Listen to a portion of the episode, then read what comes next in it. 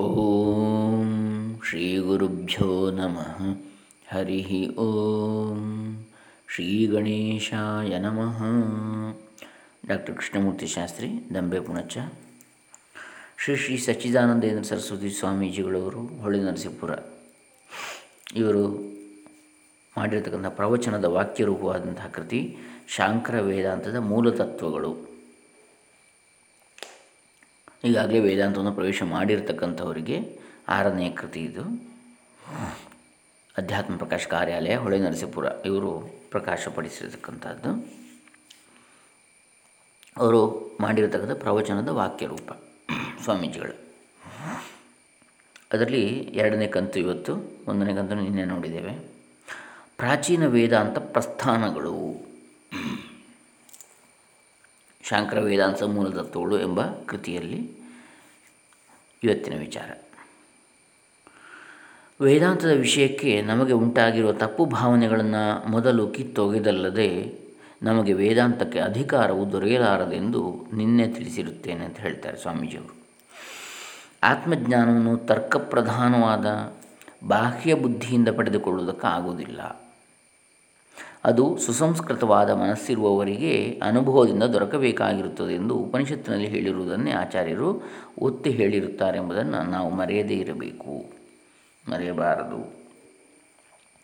ಶ್ರೀ ಶಂಕರ ಭಗವತ್ಪಾದರವರು ಬೋಧಿಸಿರುವ ವೇದಾಂತ ಸಿದ್ಧಾಂತದ ವಿಷಯಕ್ಕೆ ಹೇಗೆ ನಮಗೆ ಅನೇಕ ವಿಪರೀತ ಕಲ್ಪನೆಗಳು ಉಂಟಾಗಿರುವವೋ, ವೇದಾಂತ ವಿಷಯದ ಬಗ್ಗೆ. ಹಾಗೆಯೇ ಅವರ ಜೀವನ ಚರಿತ್ರೆಯ ವಿಷಯಕ್ಕೂ, ಅವರು ಮಾಡಿರುವ ಲೋಕೋಪಕಾರದ ವಿಷಯಕ್ಕೂ ಅನೇಕ ತಪ್ಪು ಕಲ್ಪನೆಗಳು ನಮ್ಮಲ್ಲಿ ಪ್ರಚಲಿತವಾಗಿರ್ತವೆ ಅವನ್ನು ಮೊದಲು ನಾವು ತೊಲಗಿಸಿಕೊಳ್ಳಬೇಕು. ಶ್ರೀ ಶಂಕರಾಚಾರ್ಯರು ಬೌದ್ಧ ಮತ ಪ್ರಚಾರವನ್ನು ಹಿಮ್ಮೆಟ್ಟಿಸಿ, ಜನರನ್ನು ವೈದಿಕ ಮಾರ್ಗಕ್ಕೆ ಹಿಂತಿರುಗಿಸಿದರು ಎಂಬುದೊಂದು ಅವರ ವಿಷಯಕ್ಕೆ ಅನೇಕರಲ್ಲಿರುವ ಭಾವನೆ. ಆದರೆ ಇದು ನಿಜಕ್ಕೆ ಅನುಗುಣವಾಗಿಲ್ಲ. ಏಕೆಂದರೆ ಈ ಆಚಾರ್ಯರ ಹಿಂದೆಯೇ ಪ್ರಸಿದ್ಧವಾದ ಮಾಂಡುಕ್ಯ ಕಾರಿಕೆಗಳನ್ನು ಬರೆದ ಶ್ರೀ ಗೌಡಪಾದಾಚಾರ್ಯರು ಕೂಡ ಬೌದ್ಧ ಮತ ಖಂಡನಿಗೆ ಅಷ್ಟು ಪ್ರಾಶಸ್ತ್ಯವನ್ನು ಕೊಟ್ಟಿರಲಿಲ್ಲ. ಅವರು ವೇದಾಂತ ಸಿದ್ಧಾಂತ ವಿಷಯಕ್ಕಿರುವ ತಪ್ಪು ತಿಳುವಳಿಕೆಗಳನ್ನೇ ಪ್ರಧಾನವಾಗಿ ಪರಿಹರಿಸುವುದಕ್ಕೆ ಪ್ರ, ಪ್ರಯತ್ನಿಸಿರ್ತಾರೆ. ಬೌದ್ಧರ ಅಭಿಪ್ರಾಯಗಳೇ ಈ ವೇದಾಂತ ಸಂಪ್ರದಾಯದಲ್ಲಿ ಇವೆ ಎಂಬ ತಪ್ಪು ಕಲ್ಪನೆಯನ್ನು ಮಾತ್ರವೇ ಅವರು ತೆಗೆದುಹಾಕಿರ್ತಾರೆ. ಇನ್ನು ಆಚಾರ್ಯರಂತೂ ತಾವು ಅನುಸರಿಸಿರುವ ಶುದ್ಧ ವೇದಾಂತ ಪ್ರಕ್ರಿಯೆಯನ್ನು ಅನುಸರಿಸದೇ ಇದ್ದ ಅದ್ವೈತಿಗಳ ಅಭಿಪ್ರಾಯವನ್ನೇ ಮುಖ್ಯವಾಗಿ ನಿರಾಕರಿಸಿರುತ್ತಾರೆ. ಅವರು ಉಪನಿಷತ್ತುಗಳಿಗೆ ಭಾಷ್ಯವನ್ನು ಬರೆಯುವಾಗ ಅಲ್ಪಗ್ರಂ ಅಲ್ಪಗ್ರಂಥ ವೃತ್ತಿರಾರಭ್ಯತೆ ಸಂಕ್ಷೇಪವಾಗಿ ಅಭಿಪ್ರಾಯವನ್ನು ತಿಳಿಸುವ ವೃತ್ತಿಯನ್ನು ಬರೆಯುತ್ತೇನೆ. ಎಂದೇ ಬಹಳ ಮಟ್ಟಿಗೆ ಬರೆದಿರ್ತಾರೆ. ಅದನ್ನು ನೋಡಿದರೆ ಅವರ ಹಿಂದೆಯೂ ಇನ್ನೂ ಕೆಲವರು ವಿಸ್ತಾರವಾಗಿ ಭಾಷೆಗಳನ್ನು ಬರೆದಿದ್ದರೂ ಅವು ಸರಿಯಾದ ಪ್ರಕ್ರಿಯೆಯನ್ನು ಅನುಸರಿಸಿರಲಿಲ್ಲವೆಂಬುದನ್ನು ಸೂಚಿಸುತ್ತದೆ ಎಂದು ನಾವು ಊಹಿಸಬಹುದಾಗಿರ್ತದೆ ಅವರು ತಮ್ಮ ಭಾಷೆಗಳಲ್ಲಿ ಬೌದ್ಧರ ಅಭಿಪ್ರಾಯಗಳನ್ನೇನು ಮುಖ್ಯವಾಗಿ ಖಂಡನೆಗೆ ತೆಗೆದುಕೊಂಡಿರುವುದು ಕಂಡುಬರುವುದಿಲ್ಲ. ಹಿಂದಿನ ಅದ್ವೈತಗಳ ವ್ಯಾಖ್ಯಾನ ರೀತಿಯಲ್ಲಿ, ರೀತಿಯನ್ನೇ ಅಲ್ಲಲ್ಲಿ ಖಂಡಿಸಿರುತ್ತಾರೆ ಎಂಬುದು ಸ್ಪಷ್ಟವಾಗಿದೆ. ಸೂತ್ರ ಭಾಷೆಯಲ್ಲಿ ಮುಖ್ಯವಾಗಿ ಉಳಿದ ಸಂಪ್ರದಾಯಗಳ ಅದ್ವೈತಿಗಳು ಹೊರ, ಹೊರಪಡಿಸಿದ ತಪ್ಪ ಅಭಿಪ್ರಾಯಗಳನ್ನೇ ಅವರು ಖಂಡನೆ ತೆಗೆದುಕೊಂಡಿರುತ್ತಾರೆ. ಅವರ ಲಕ್ಷ್ಯದಲ್ಲಿದ್ದ ದ್ವೈತಿಗಳೆಂದರೆ ಮುಖ್ಯವಾಗಿ ಸಾಂಖ್ಯರು, ವೈಶೇಷಿಕರು, ಬೌದ್ಧರು, ಜೈನರು. ಇವರ ಸಿದ್ಧಾಂತಗಳನ್ನು ಅತ್ಯಲ್ಪ ಭಾಗದಲ್ಲಿ ನಿರಾಕರಿಸಿ ಅವರು ಸುಮ್ಮನಾಗಿರುತ್ತಾರೆ. ಗೀತಾ ಭಾಷ್ಯದಲ್ಲಂತೂ ಈ ಸ್ಪಷ್ಟೋಕ್ತಿ ಇದೆ. ತದಿದಂ ಗೀತಾಶಾಸ್ತ್ರಂ ಸಮಸ್ತ ವೇದಾರ್ಥ ಸಾರ ಸಂಗ್ರಹಭೂತಂ ದುರ್ವಿಜ್ಞೇಯಾರ್ಥಂ ತದರ್ಥಾವಿಷ್ಕರಣಾಯ ಅನೇಕೈ ವಿವೃತ ಪದಪದಾರ್ಥ ವಾಕ್ಯಾರ್ಥ ನ್ಯಾಯಮಪಿ ಅತ್ಯಂತ ವಿರುದ್ಧಾನೇಕಾರ್ಥತ್ವೇನ ಲೌಕಿಕೈರ್ಗೃಹ್ಯಮಾಣಂ ಉಪಲಭ್ಯ ಅಹಂ ವಿವೇಕತೋ ಅರ್ಥನಿರ್ಧಾರಣಾರ್ಥಂ ಸಂಕ್ಷೇಪತೋ ವಿವರಣಂ ಕರಿಷ್ಯಾಮಿ. ಈ ಗೀತಾಶಾಸ್ತ್ರವು ಸಮಸ್ತ ವೇದಾರ್ಥ ಸಾರ ಸಂಗ್ರಹವಾಗಿರುತ್ತದೆ ಇದರ ಅರ್ಥವನ್ನು ಅರಿತುಕೊಳ್ಳುವುದು ಕಷ್ಟ. ದುರ್ವಿಜ್ಞೇಯ ಅರ್ಥಂ. ಅದನ್ನು ಹೊರಪಡಿಸುವುದಕ್ಕಾಗಿ ಅನೇಕರು ಪದ ಪದಾರ್ಥ ವಾಕ್ಯಾರ್ಥ ಇವುಗಳನ್ನು ಸಂಯುಕ್ತಿಕವಾಗಿ ವಿವರಿಸುತ್ತಾರಾದರೂ, ವಿವರಿಸಿರುತ್ತಾರಾದರೂ ಲೋಕದ ಜನರು ಅನ್, ಅತ್ಯಂತ ವಿರುದ್ಧವಾದ ಅನೇಕ ಅರ್ಥಗಳನ್ನು ಗೀತಾರ್ಥವನ್ನು ಗ್ರಹಿಸುತ್ತಿರುವುದನ್ನು ಕಂಡು ಅದರ ಅರ್ಥವನ್ನು ವಿವೇಕಪೂರ್ವಕವಾಗಿ ಗೊತ್ತುಪಡಿಸುವುದಕ್ಕಾಗಿ ಸಂಕ್ಷೇಪವಾಗಿ ವಿವರಣವನ್ನು ಮಾಡ್ತೇನೆ ಎಂದು ಬರೆದಿರುತ್ತಾರೆ.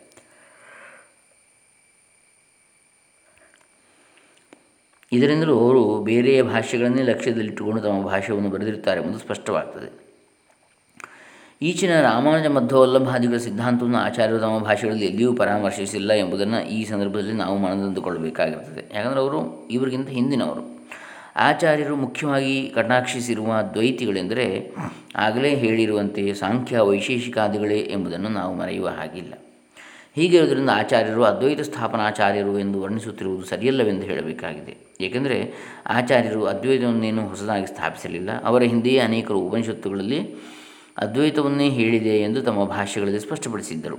ಶ್ರೀ ಶಂಕರ ಭಗವತ್ಪಾದರವರು ಮಾಡಿದ ಕಾರ್ಯವೆಂದರೆ ಆ ಅಸಾಂಪ್ರದಾಯಿಕವಾದ ಅದ್ವೈತ ಮತಗಳನ್ನು ಖಂಡಿಸಿ ಪರಿಶುದ್ಧವಾದ ಅದ್ವೈತ ಪ್ರಕ್ರಿಯೆಯಂತೆ ವೇದಾಂತ ಸಿದ್ಧಾಂತವನ್ನು ಉಜ್ಜೀವನಗೊಳಿಸಿ ಪುನಃ ಪ್ರತಿಷ್ಠೆ ಮಾಡಿದ್ದೇ ಆಗುತ್ತೆ. ಹಾಗಾಗಿ ಅದ್ವೈತ ಸಿದ್ಧಾಂತ ಪುನಃ ಪ್ರತಿಷ್ಠಾಪನಾಚಾರ್ಯ ಅಂತೇಳಿ ಹೇಳಬೇಕು.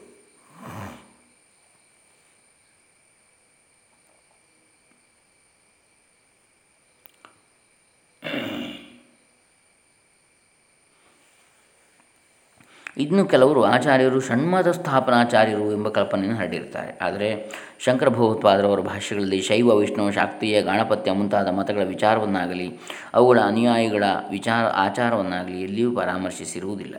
ಹೀಗಿರುವಲ್ಲಿ ಶಂಕರರು ಮುಖ್ಯವಾಗಿ ಶೈವ ಮತದವರೆಂದು, ಅವರ ಮತವನ್ನು ಖಂಡಿಸುವುದಕ್ಕೆ ವಿಷ್ಣು ಸರ್ವೋತ್ತಮತ್ವವನ್ನು ಸ್ಥಾಪಿಸುವುದು ಅವಶ್ಯವೆಂದು ಭಾವಿಸಿರುವ, ಭಾವಿಸುವವರ ಕಲ್ಪನೆಯ ಭೂಮಿಕೆ ಯಾವುದೆಂಬುದನ್ನು ಸುಲಭವಾಗಿ ನಿರ್ಣಯಿಸಬಹುದಾಗುತ್ತದೆ. ಆದ್ದರಿಂದ ಅದರ ಗೋಜಿಗೆ ಇಲ್ಲಿ ಹೋಗಬೇಕಾದದ್ದಿರುವುದಿಲ್ಲ ಈ, ಈಗ ಇನ್ನೊಂದು ಕಲ್ಪನೆಯನ್ನು ನಾವು ವಿಮರ್ಶಿಸಬೇಕಾದದ್ದು ಉಳಿದಿರುತ್ತದೆ. ಈವರೆಗೆ ನಾನು ಹೇಳಿರುವಂತೆ ಆಚಾರ್ಯರು ತಮ್ಮ ಸಮಕಾಲದಲ್ಲಿಯೂ ತಮ್ಮ ಹಿಂದೆಯೂ ಪ್ರಚಾರದಲ್ಲಿದ್ದ ಅದ್ವೈತ ಪ್ರಸ್ಥಾನಗಳ ಅನೇಕವನ್ನು ಸುಸ್ಪಷ್ಟವಾಗಿ ಖಂಡಿಸಿರುತ್ತಾರಾದರೂ ಅವುಗಳಲ್ಲಿಯೇ ಯಾವುದಾದರೂ ಒಂದು ಮತವನ್ನು ಅಪ್ಪಿಕೊಂಡು ಈಚೆಗೆ ಅನೇಕ ವ್ಯಾಖ್ಯಾನಕಾರರು ಇದೇ ಶಂಕರನ ಮತ ಎಂದು ಬರೆದಿರುತ್ತಾರೆ.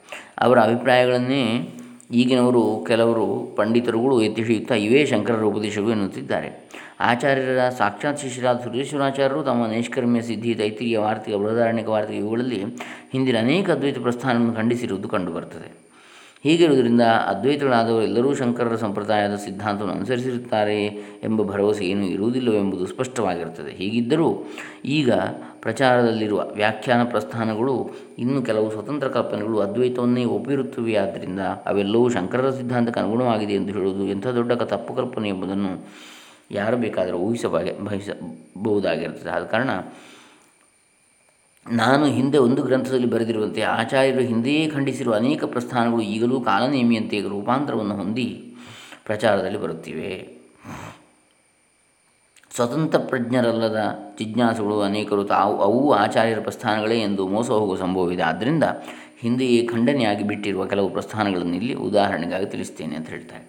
ಪ್ರಾಚೀನ ಪ್ರಾಚೀನ ಒಂದು, ಪ್ರಾಚೀನ ವೇದಾಂತ ಪ್ರಸ್ಥಾನಗಳಲ್ಲಿ ಯಾವುದನ್ನು ಒಪ್ಪದ ಕರ್ಮಮೀಮಾಂಸಕರಲ್ಲಿ ಕೆಲವರು ಕರ್ಮದಿಂದ ಸಿಕ್ಕುವ ಸ್ವರ್ಗವು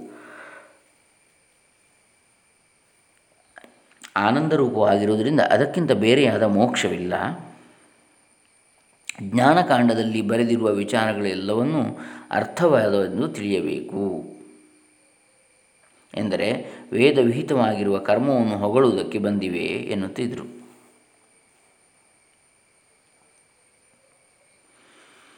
ಎರಡನೇದು, ಈ ವೀರಕರ್ಮವಾದಿಗಳನ್ನು ಬಿಟ್ಟರೆ ಕರ್ಮದಿಂದಲೇ ವೇದಾಂತಗಳು ಹೇಳುವ ಮೋಕ್ಷವು ಸಿಕ್ಕಬಹುದಾಗಿದೆ ಎಂದು ವಾದಿಸುವ ಮೀಮಾಂಸಕರು ಎರಡನೇ ಗುಂಪಿನ ವಾದಿಗಳಾಗಿದ್ದರು. ಅವರು ಹೇಳುತ್ತಿದ್ದುದು ಏನೆಂದರೆ ಕಾಮ್ಯ ಕರ್ಮದಿಂದ ಶುಭ ಫಲವು ನಿಷಿದ್ಧ ಕರ್ಮದಿಂದ ಶುಭ ಫಲವೂ ಬರುವುದರಿಂದ ಅವೆರಡನ್ನು ಬಿಟ್ಟು ನಿತ್ಯ ಕರ್ಮವೊಂದನ್ನೇ ಮಾಡುತ್ತಿರಬೇಕು. ಕರ್ಮವನ್ನು ಬಿಟ್ಟದ್ದರಿಂದ ಆಗಬಹುದಾದ ಪ್ರತಿಭಾಯ ದೋಷವು ಇದರಿಂದ ತಪ್ಪಿ ಹೋಗ್ತದೆ. ಈಗಿನ ದೇಹವು ಬಿದ್ದು ಹೋದ ಬಳಿಕ ಮತ್ತೊಂದು ಶರೀರವು ಪ್ರಾಪ್ತಿಯಾಗುವುದಕ್ಕೆ ಕಾರಣವೇ ಇಲ್ಲದರಿಂದ ಮತ್ತೆ ಯಾವ ಪ್ರಯತ್ನವೂ ಬೇಕಿಲ್ಲದೆಯೇ? ಸುಲಭವಾಗಿಯೇ ಆತ್ಮಸ್ವರೂಪದಲ್ಲಿ ನೆಲೆ ನಿಲ್ಲುವುದು ಎಂಬ ಮೋಕ್ಷವು ಲಭಿಸುವುದು ಅಂತೇಳಿ ಹೇಳ್ತಾ ಇದ್ದರು ವೀರಕರ್ಮವಾದಿಗಳನ್ನು ಬಿಟ್ಟರೆ ಅಂದರೆ ವೇದಾಂತದಿಂದಲೇ ಮೋಕ್ಷ ವೇದಾಂತಗಳು ಹೇಳುವ ಮೋಕ್ಷವೂ ಸಿಕ್ಕಬಹುದು ಅಂಥೇಳಿ ಇನ್ನು ಮೂರನೇದು, ಕರ್ಮಜ್ಞಾನ. ಈ ಎರಡೂ ವೇದೋಕ್ತವೇ ಆಗಿರುವುದರಿಂದ ಎರಡಕ್ಕೂ ಬೆಲೆಯನ್ನು ಕೊಡುವುದು ಯುಕ್ತವಾಗಿರುತ್ತದೆ ಆದ್ದರಿಂದ ಜ್ಞಾನ ಕರ್ಮಗಳೆರಡನ್ನು ಸೇರಿಸಿಕೊಂಡು ಮಾಡುವ ಅನುಷ್ಠಾನದಿಂದ ಮೋಕ್ಷವು ದೊರಕುತ್ತದೆ ಎಂಬ ಪಕ್ಷವನ್ನು ಮುಂದಕ್ಕೆ ತಂದವರು ಸಮುಚ್ಚಯವಾದಿಗಳು. ಅವರ ಪಕ್ಷದಲ್ಲಿ ಜ್ಞಾನವೆಂದರೆ ಉಪಾಸನೆ ಅಥವಾ ತತ್ವಜ್ಞಾನ, ಈ ಎರಡರಲ್ಲಿ ಯಾವುದೆಂಬುದು ಸ್ಪಷ್ಟವಾಗಿರಲಿಲ್ಲ. ಕರ್ಮ, ಜ್ಞಾನ ಇವುಗಳಲ್ಲಿ ಯಾವುದು ಮುಖ್ಯ, ಯಾವುದಕ್ಕೆ ಯಾವುದು ಅಂಗವಾಗಿದೆ ಎಂಬುದು ಸುಸ್ಪಷ್ಟವಾಗಿರಲಿಲ್ಲ. ಬಲ, ಬಲಮಟ್ಟಿಗೆ ಜ್ಞಾನವೆಂದರೆ ಉಪಾಸನೆ ಎನ್ನುವರು ಹೆಚ್ಚಾಗಿದ್ದರು ಎಂದು ತೋರುತ್ತದೆ. ಹೇಗೆ ಆಗಲಿ ಮೋಕ್ಷವು ಜ್ಞಾನ ಕರ್ಮಗಳ ಅನುಷ್ಠಾನವೆಂಬ ಸಾಧನದಿಂದ ಉಂಟಾಗಬೇಕಾಗಿರುವ ಕಾರ್ಯವೆಂದಾಗುವುದರಿಂದಲೂ, ಹುಟ್ಟುವ ಪದಾರ್ಥಕ್ಕೆಲ್ಲ ನಾಶವು ಇದ್ದೇ ಇರಬೇಕಾದ್ದರಿಂದಲೂ ಮೋಕ್ಷವು ಅನಿತ್ಯವಾಗಬೇಕಾಗುತ್ತದೆ. ಎಂಬ ದೋಷವನ್ನು ಕರ್ಮವಾದಿಗಳ ಮೇಲೆಲ್ಲ ಆಚಾರ್ಯರು ಹೊರಿಸಿರ್ತಾರೆ. ಹೀಗೆ ಬರಿಯ ಕರ್ಮದಿಂದಲಾಗಲಿ, ಕರ್ಮಜ್ಞಾನದ ಸಮುಚ್ಚಯದಿಂದಾಗಲಿ ಮೋಕ್ಷವಾಗುವುದೆಂದು ವಾದಿಸುವ ಅದ್ವೈತ ವೇದಾಂತಗಳು ಇರುವುದಿಲ್ಲ. ಈಗ ಪ್ರಚಾರದಲ್ಲಿರುವ ಅದ್ವೈತ ವಿಶಿಷ್ಟ ಅದ್ವೈತ ಮುಂತಾದ ಹೊಸ ವೇದಾಂತ ಪ್ರಸ್ಥಾನಗಳಲ್ಲಿಯೂ ಸಮುಚ್ಚಯವಾದವು ಕಾಣಬರುತ್ತದೆ. ಆದ್ದರಿಂದ ಅವುಗಳ ವಿಮರ್ಶೆಯನ್ನು ಇಲ್ಲಿ ನಾವು ಬೇರೆಯಾಗಿ ಮಾಡಬೇಕಾದದ್ದು ಇರುವುದಿಲ್ಲ. ನಾಲ್ಕನೆಯದು, ಉಪಾಸನೆಯಿಂದಲೇ ಮೋಕ್ಷ ಪ್ರಾಪ್ತಿ ಉಪಾಸನೆಗಿಂತ ಬೇರೆಯಾದ ಜ್ಞಾನವೇ ಇಲ್ಲ ಎಂಬುವರು ನಾಲ್ಕನೇ ಪಕ್ಷದ ವೇದಾಂತಿಗಳು. ಉಪಾಸನೆಯಿಂದ ಅವಿದ್ಯೆಯ ನಿವೃತ್ತಿಯೂ ಆಗುವುದೆಂದು ಇವರಲ್ಲಿ ಕೆಲವರು ಹೇಳುತ್ತಿದ್ದರು. ದೇವೋಭೂತ್ವ ದೇವಾನಪ್ಯೇತಿ, ದೇವತೆಯಾಗಿ ದೇವತೆಗಳ ಸಾಯುಜ್ಯವನ್ನು ಹೊಂದುವನು ಎಂದು ಶ್ರುತಿ ಇರುವುದರಿಂದ ಉಪಾಸಕನು ದೇವತೆಯೇ ತಾನೆಂಬ ಸಾಕ್ಷಾತ್ಕಾರವನ್ನು ಇಲ್ಲಿಯೇ ಪಡೆದುಕೊಂಡರೆ ದೇಹಪಾದವಾದ ಬಳಿಕ ದೇವತಾ ಸಾಯುಜ್ಯವನ್ನು ಪಡೆಯುತ್ತಾನೆ ಎಂಬುದು ಉಪಾಸಕರ ನಂಬಿಕೆ. ಈ ವಿಷಯದಲ್ಲಿ ಆಚಾರ್ಯರಿಗೆ ಮತಭೇದವು ಇಲ್ಲವಾದರೂ ಮಾನಸ ಕರ್ಮರೂಪವಾದ ಉಪಾಸನೆಯಿಂದ ಆತ್ಯಂತಿಕವಾಗಿ ನಿತ್ಯವಾಗಿರುವ ಮೋಕ್ಷಫಲವು ದೊರೆಯುವುದೆಂಬುದು ಯುಕ್ತಿ ವಿರುದ್ಧವೆಂಬುದು ಅವರ ವಾದ. ಉಪಾಸನೆಯಿಂದ ಆಗುವುದು ಅದೃಷ್ಟ ಫಲವಾದ್ದರಿಂದ ಅತ್ರ ಬ್ರಹ್ಮ ಸಮಷ್ಣುತೆ ಇಲ್ಲಿಯೇ ಬ್ರಹ್ಮವನ್ನು ಸೇರ್ತಾನೆ ಎಂಬ ಶ್ರುತಿಯು ಹೇಳುವ ದೃಷ್ಟ ಫಲವು ಅದರಿಂದ ಹೇಗೆ ಸಿಕ್ಕೀತು ಎಂಬ ಶಂಕೆಗೆ ಪರಿಹಾರವೂ ಆ ಮತದಲ್ಲಿಲ್ಲ. ಇನ್ನು ಉಪಾಸನೆಯಿಂದಲೇ ಅವಿದ್ಯೆಯ ನಾಶವೂ ಆಗುವುದೆಂಬುದರ ವಾದವು ಯುಕ್ತಿ ಅನುಭವಗಳಿಗೆ ವಿರುದ್ಧವಾಗಿರುತ್ತದೆ. ಹಗ್ಗವನ್ನು ಹಾವೆಂದು ತಿಳಿಯುವ ಅವಿದ್ಯೆಯು, ಇದು ಹಗ್ಗ ಎಂಬ ಭಾವನಾ ಮಾತ್ರದಿಂದ ತೊಲಗೀತೆಂಬುದನ್ನು ಯಾರು ತಾನೇ ಒಪ್ಪಿಯಾರು? ಅನುಭವ ಆಗಬೇಕಲ್ಲ, ಕೇವಲ ಭಾವನೆಯಿಂದಲೇ ಆಗ್ತದ? ಬ್ರಹ್ಮವು ನಿಷ್ಪ್ರಪಂಚವಾಗಿರುವುದರಿಂದ, ಇದು ಐದನೇ ವಿಚಾರ, ಐದನೇ ಪ್ರಸ್ಥಾನ. ಬ್ರಹ್ಮವು ನಿಷ್ಪ್ರಪಂಚವಾಗಿರುವುದರಿಂದ ಪ್ರಪಂಚವೆಲ್ಲವನ್ನೂ ಉಪಾಸನೆಯಿಂದ ಲಯಿಸಿಕೊಂಡರೆ ಮೋಕ್ಷವಾಗುವುದೆಂದು ಹೇಳುವ ಉಪಾಸನಾವಾದಿಗಳು ಐದನೇ ಬಂಗಡದವರು ಪ್ರಪಂಚವು ಸತ್ಯವಾಗಿದ್ದರೆ ಅದನ್ನು ಲಯಿಸುವುದು ಯಾರಿಂದಲೂ ಆಗಲಾರದು. ಅದು ಬರಿಯ ಹುಸಿ ತೋರಿಕೆಯಾಗಿದ್ದರೆ ಅವಿದ್ಯೆಯಿಂದ ಆಗಿರುವ ಆ ತೋರಿಕೆ ತತ್ವಜ್ಞಾನದಿಂದ ಅಲ್ಲದೆ ಮತ್ತು ಯಾವುದರಿಂದಲೂ ಎಂದಿಗೂ ಹೋಗಲಾರದೆಂಬ ಯುಕ್ತಿಯಿಂದ ಈ ಮತವನ್ನು ಆಚಾರ್ಯರು ಸೂತ್ರ ಭಾಷೆಯಲ್ಲಿ ಖಂಡಿಸಿರುತ್ತಾರೆ. ಈ ಮತವು ಕೆಲವರು ಅದ್ವೈತಿಗಳಲ್ಲಿ ಈಗಲೂ ರೂಪಾಂತರದಿಂದ ಉಳಿದುಕೊಂಡಿರುತ್ತದೆ ಲಯ ಚಿಂತನೆ ಎಂಬ ಸಾಧನ ವಿಶೇಷದಿಂದ ಮೋಕ್ಷವು ದೊರಕುವುದೆಂಬ ನಂಬಿಕೆಯು ಈಗಲೂ ಹಲವರಲ್ಲಿ ಬೇರೂರಿದೆ. ಶಂಕರರ ಕೃತಿ ಎಂದು ಅತ್ಯಂತ ಪ್ರಸಿದ್ಧವಾಗಿರುವ ವಿವೇಕ ಚೂಡಾಮಣಿಯಲ್ಲಿ ಅಕೃತ್ವ ದೃಶ್ಯ ವಿಲಯಮಜ್ಞಾತ್ವ ತತ್ವಮಾತ್ಮನಃ ಬಾಹ್ಯಶಬ್ದೈ ಕುತೋ ಮುಕ್ತಿರುಕ್ತಿ ಮಾತ್ರ ಫಲೈರ್ನೃಣಾಂ. ದೃಶ್ಯ ಪ್ರಪಂಚದ ವಿಲಯವನ್ನು ಮಾಡಿಕೊಳ್ಳದೆ, ಆತ್ಮತತ್ವವನ್ನು ಅರಿತುಕೊಳ್ಳದೆ, ಉಚ್ಚಾರಣೆಯು ಮಾತ್ರವೇ ಫಲವಾಗಿರುವ ಹೊರಗಿನ ಶಬ್ದಗಳಿಂದ ಜನರಿಗೆ ಮುಕ್ತಿ ಹೇಗೆ ಆದೀತು? ಅಕೃತ್ವ ಶತ್ರುಸಂಹಾರಮಗತ್ವ ಅಖಿಲ ಭೂಶ್ರಿಯಂ. ರಾಜಾಹಮಿತಿ ಶಬ್ದಾನ್ನು ರಾಜ ಭವಿತುಮರ್ಹತಿ ಶತ್ರುಗಳ ಸಂಹಾರವನ್ನು ಮಾಡದೆ ಅಖಿಲ ಭೂಮಂಡಲದ ಸಂಪತ್ತನ್ನು ಪಡೆದುಕೊಳ್ಳದೆ, ನಾನು ರಾಜನು ಎಂಬ ಬರಿಯ ಮಾತಿನಿಂದಲೇ ರಾಜನ ಆಗಲಾರದಷ್ಟೇ.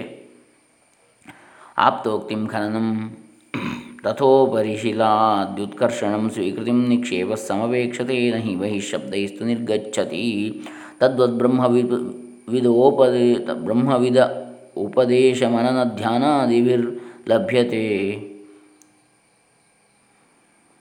ಬ್ರಹ್ಮವಿದ ಉಪದೇಶ ಮನನ ಧ್ಯಾನಾದಿಭಿರ್ಲಭ್ಯತೆ ಮಾಯಾ ಕಾರ್ಯತಿರೋಹಿತಂ ಸ್ವಮಮೂಲಂ ತತ್ವಂ ನ ದುರ್ಯುಕ್ತಿಭಿ. ಆಪ್ತರು ಹೇಳಿದ ಮಾತು ಅಗೆಯುವುದು, ಮೇಲಿನ ಹಾಸುಗಲ್ಲೇ ಮುಂತಾದದ್ದನ್ನು ಎತ್ತಿ ಹಾಕುವುದು ನಿಧಿಯನ್ನು ಎತ್ತಿಕೊಳ್ಳುವುದು ಇಷ್ಟು ಬೇಕಲ್ಲದೆ ಬರಿಯ ದುರ್ಯುಕ್ತಿಗಳಿಂದ ನಿಕ್ಷೇಪವು ಹೊರಕ್ಕೆ ಬರಲಾರದು. ಈ ಶ್ಲೋಕಗಳ ಅಭಿಪ್ರಾಯವನ್ನು ಮೆಲು, ಮೆಲುಕು ಹಾಕಿದರೆ ಬರಿಯ ಶ್ರವಣ ಮಾತ್ರದಿಂದಲಾಗಲಿ ಮನನದಿಂದಾಗಲಿ ತತ್ವಜ್ಞಾನ ಪ್ರಾಪ್ತಿಯಾಗಲಾರದು ಲಯ ಚಿಂತನೆಯೇ ಮುಂತಾದ ಉಪಾಯಗಳಿಂದಲೇ ಅದು ದೊರೆಯುವುದು ಎಂಬ ಸ್ಪಷ್ಟ ಉಕ್ತಿ ಕಂಡುಬರುತ್ತದೆ. ಇದು ನಿಜವಾಗಿ ಶಂಕರ ಕೃತಿ ಅಲ್ಲವೆಂದು ಶಂಕರ ಆನಂದರ ಕೃತಿಯೇ ಎಂದು ನಿರ್ಣಯಿಸಿ ನಾನು ಒಂದು ಗ್ರಂಥವನ್ನು ಬರೆದಿರ್ತೇನೆ ಅಂತ ಸ್ವಾಮೀಜಿಯವರು ಹೇಳ್ತಾರೆ. ಅದಂತಿರಲಿ, ಶಂಕರಾಚಾರ್ಯ ತಾವು ಖಂಡಿಸಿರುವ ವಾದವನ್ನು ತಾವೇ ಪುರಸ್ಕರಿಸಿ ಇಷ್ಟು ಬಲವಾಗಿ ಸಾಧಿಸಿಯಾರೆಂದು ಯಾರು ತಾನೇ ಒಪ್ಪಿಯಾರು? ಆರನೆಯದು ಆರನೇ ಪ್ರಸ್ಥಾನ. ಇನ್ನು ವಾಕ್ಯ ಶ್ರವಣದಿಂದ ನೇರಾಗಿಯೇ ಆತ್ಮಜ್ಞಾನವಾಗುವುದಿಲ್ಲವಾದರೂ ಆ ಜ್ಞಾನವನ್ನೇ ಆವೃತ್ತಿ ಮಾಡುವುದರಿಂದ ಸಾಕ್ಷಾತ್ಕಾರ ಉಂಟಾಗುವುದು ಎಂದು ವಾದಿಸುತ್ತಿದ್ದ ಪ್ರಾಚೀನ ವೇದಾಂತಗಳು ಕೆಲವರಿದ್ದರು. ಶ್ರವಣ ಮಾತ್ರದಿಂದಲೇ ಉತ್ತಮ ಅಧಿಕಾರಿಗಳಿಗೆ ಆತ್ಮಾನುಭವ ಉಂಟಾಗಿಬಿಡುತ್ತದೆ. ಹಾಗೆ ಅನುಭವವಾದ ಮೇಲೆ ಮತ್ತೆ ಮಾಡತಕ್ಕದ್ದು ಏನು ಉಳಿದಿರುವುದಿಲ್ಲ ಎಂಬ ಸಂಪ್ರದಾಯದ ಪಕ್ಷದವರಾದ ಆಚಾರ್ಯರ ಮತಕ್ಕೆ ಇದು ವಿರುದ್ಧವಾಗಿರುತ್ತದೆ. ಆದರೂ ಈ ಪಕ್ಷಕ್ಕೆ ಭಾಷ್ಯ ವ್ಯಾಖ್ಯಾನಗಳಾದ ಪಂಚಪಾದಿಕೆ, ಭಾಮತಿ ಈ ಎರಡೂ ಬೆಂಬಲವನ್ನು ಕೊಟ್ಟಿರುತ್ತವೆ. ಈಗಲೂ ಈ ಅಭಿಪ್ರಾಯವು ಆಚಾರ್ಯರಿಗೆ ಸಮ್ಮತವೆಂದು ನಂಬುವ ವೇದಾಂತಗಳು ಅನೇಕರು ಇರುತ್ತಾರೆ. ಏಳನೆಯದು, ಬರಿಯ ವಾಕ್ಯಶ್ರವಣದಿಂದಾಗಲಿ, ವಾಕ್ಯಜನ್ಯ ಜ್ಞಾನದಿಂದಾಗಲಿ ಅನುಭವ ಉಂಟಾಗಲಾರದು. ವಾಕ್ಯಜನ್ಯ ಜ್ಞಾನವನ್ನು ಮತ್ತು ಅದಕ್ಕೆ ಅನುಗುಣವಾದ ವ್ಯಕ್ತಿಯನ್ನು ಅಭ್ಯಾ, ಅಭ್ಯಾಸ ಮಾಡುತ್ತಿದ್ದರೆ ಸಾಕ್ಷಾತ್ಕಾರವಾಗುವುದು ಎನ್ನುವ ಪಕ್ಷದ ಪ್ರಾಚೀನ ವೇದಾಂತಗಳು ಮತ್ತು ಕೆಲವರು. ಈ ಪಕ್ಷವನ್ನು ಸೂತ್ರ ಭಾಷೆಯಲ್ಲಿ ಖಂಡನೆ ಮಾಡಿರುತ್ತದೆ. ವಾಕ್ಯಶ್ರವಣದ ಮತ್ತು ಯುಕ್ತಿಯ ಆವೃತ್ತಿ ಅಂದರೆ ಆತ್ಮನಲ್ಲಿ ಅಧ್ಯಾರೋಪಿತವಾಗಿರುವ ಅನಾತ್ಮಾಂಶವನ್ನು ಕಳಚಿಕೊಳ್ಳುವ ಅಭ್ಯಾಸವೇ ಎಂಬುದು ಆಚಾರ್ಯರ ಪಕ್ಷ.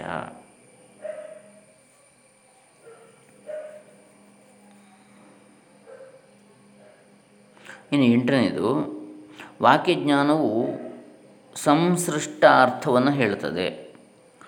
ಪ್ರತಿಯೊಂದು ಪದದ ಅರ್ಥಕ್ಕೂ ಮತ್ತೊಂದು ಪದದ ಅರ್ಥದ ಸಂಬಂಧ ಉಂಟಾಗ್ತದೆ. ಅದರಿಂದ ಒಟ್ಟು ವಾಕ್ಯಾರ್ಥವು ಸಂಸೃಷ್ಟ ಅರ್ಥವನ್ನು ಹೇಳುತ್ತದೆ. ಈ ವಾಕ್ಯಜನ್ಯ ಜ್ಞಾನದ ಅಭ್ಯಾಸದಿಂದ ಅಸಂಸೃಷ್ಟ ಅರ್ಥದ ಜ್ಞಾನವೊಂದು ಹೊಸದಾಗಿ ಹುಟ್ಟಬೇಕಾಗಿರುತ್ತದೆ ಎಂದು ವಾದಿಸುವ ಪಕ್ಷದ ವೇದಾಂತಿಗಳು ಇನ್ನೊಂದು ಪಂಗ, ತಂಡದವರು. ಅನುಭವದಿಂದ ಕಂಡುಕೊಳ್ಳಬೇಕಾಗಿರುವ ಅಖಂಡ ಅರ್ಥವನ್ನು ವಾಕ್ಯವು ಬೋಧಿಸುತ್ತದೆ ಎನ್, ಎಂಬ ವಾದಿಗಳು ಈಗಲೂ ಇದ್ದಾರೆ.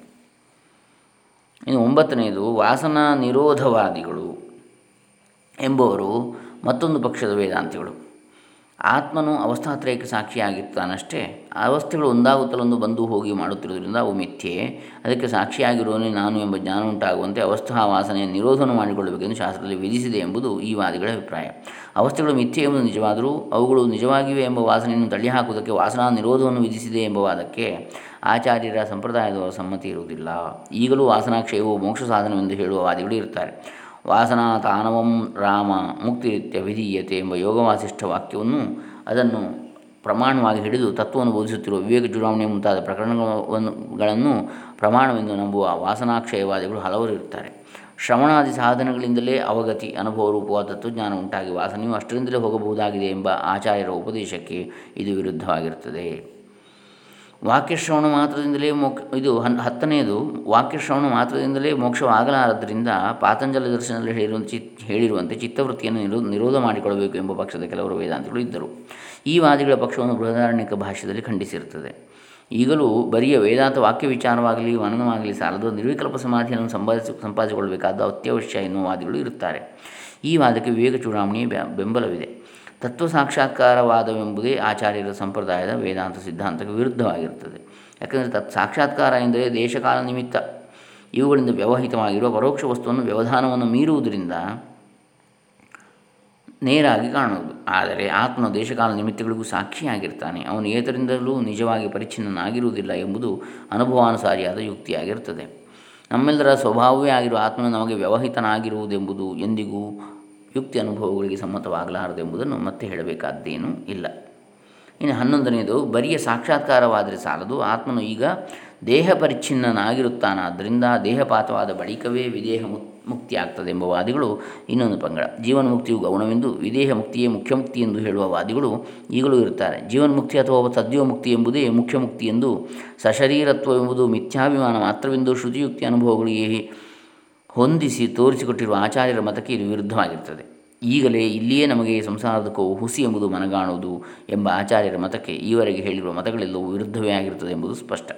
ಆಚಾರ್ಯರು ಬೋಧಿಸಿರುವ ವೇದಾಂತವು ಇದ್ದದ್ದನ್ನು ಹೋಗಲಾರದು, ಇದ್ದದ್ದು ಹೋಗಲಾರದು, ಇಲ್ಲದ್ದು ಬರಲಾರದು ಎಂಬ ತತ್ವವನ್ನು ಅವಲಂಬಿಸಿರುತ್ತದೆ. ಅವರು ಶ್ರುತಿಗೂ ಯುಕ್ತಿಗೂ ಅನುಭವಕ್ಕೂ ಹೊಂದುಗಡೆಯಾಗುವಂತೆ ಅದನ್ನು ತಿಳಿಸಿಕೊಟ್ಟಿರ್ತಾರೆ ಆದ್ದರಿಂದ ನಾವು ಅವರಿವರು ಹೇಳುವ ಪುಡಿ ವೇದಾಂತದ ಮಾತುಗಳಿಗಾಗಲಿ ಅಥವಾ ಶ್ರುತಿ ವಾಕ್ಯ ಯುಕ್ತಿ ಜಾಲಗಳನ್ನು ನಮ್ಮ ಮುಂದೆ ಇಟ್ಟು ಬೆರಗು ಮಾಡುವ ವ್ಯಾಖ್ಯಾನ ಪ್ರಸ್ಥಾನಗಳಿಗಾಗಲಿ ಮರುಳಾಗದೆ ಮೊಟ್ಟ ಮೊದಲು ಶಂಕರ ಭಗವತ್ಪಾದರವರು ತಮ್ಮ ಭಾಷೆಗಳಲ್ಲಿ ನಿರ್ಣಯ ಮಾಡಿರುವ ವೇದಾಂತವನ್ನೇ ಶ್ರವಣ ಮಾಡಬೇಕು.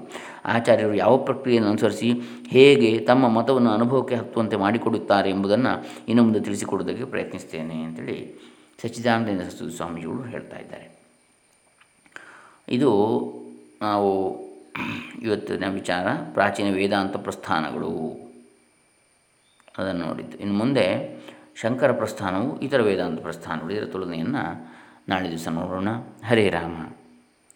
ಶ್ರೀ ಶಂಕರ ಮಸ್ತು ಇಲ್ಲಿಗೆ ಶಾಂಕರ ವೇದಾಂತ ಮೂಲತತ್ವಗಳು ಎಂಬ ಕೃತಿಯ ಎರಡನೇ ಕಂತು ಮುಕ್ತಾಯವಾಯಿತು. ಓಂ ದತ್ಸತ್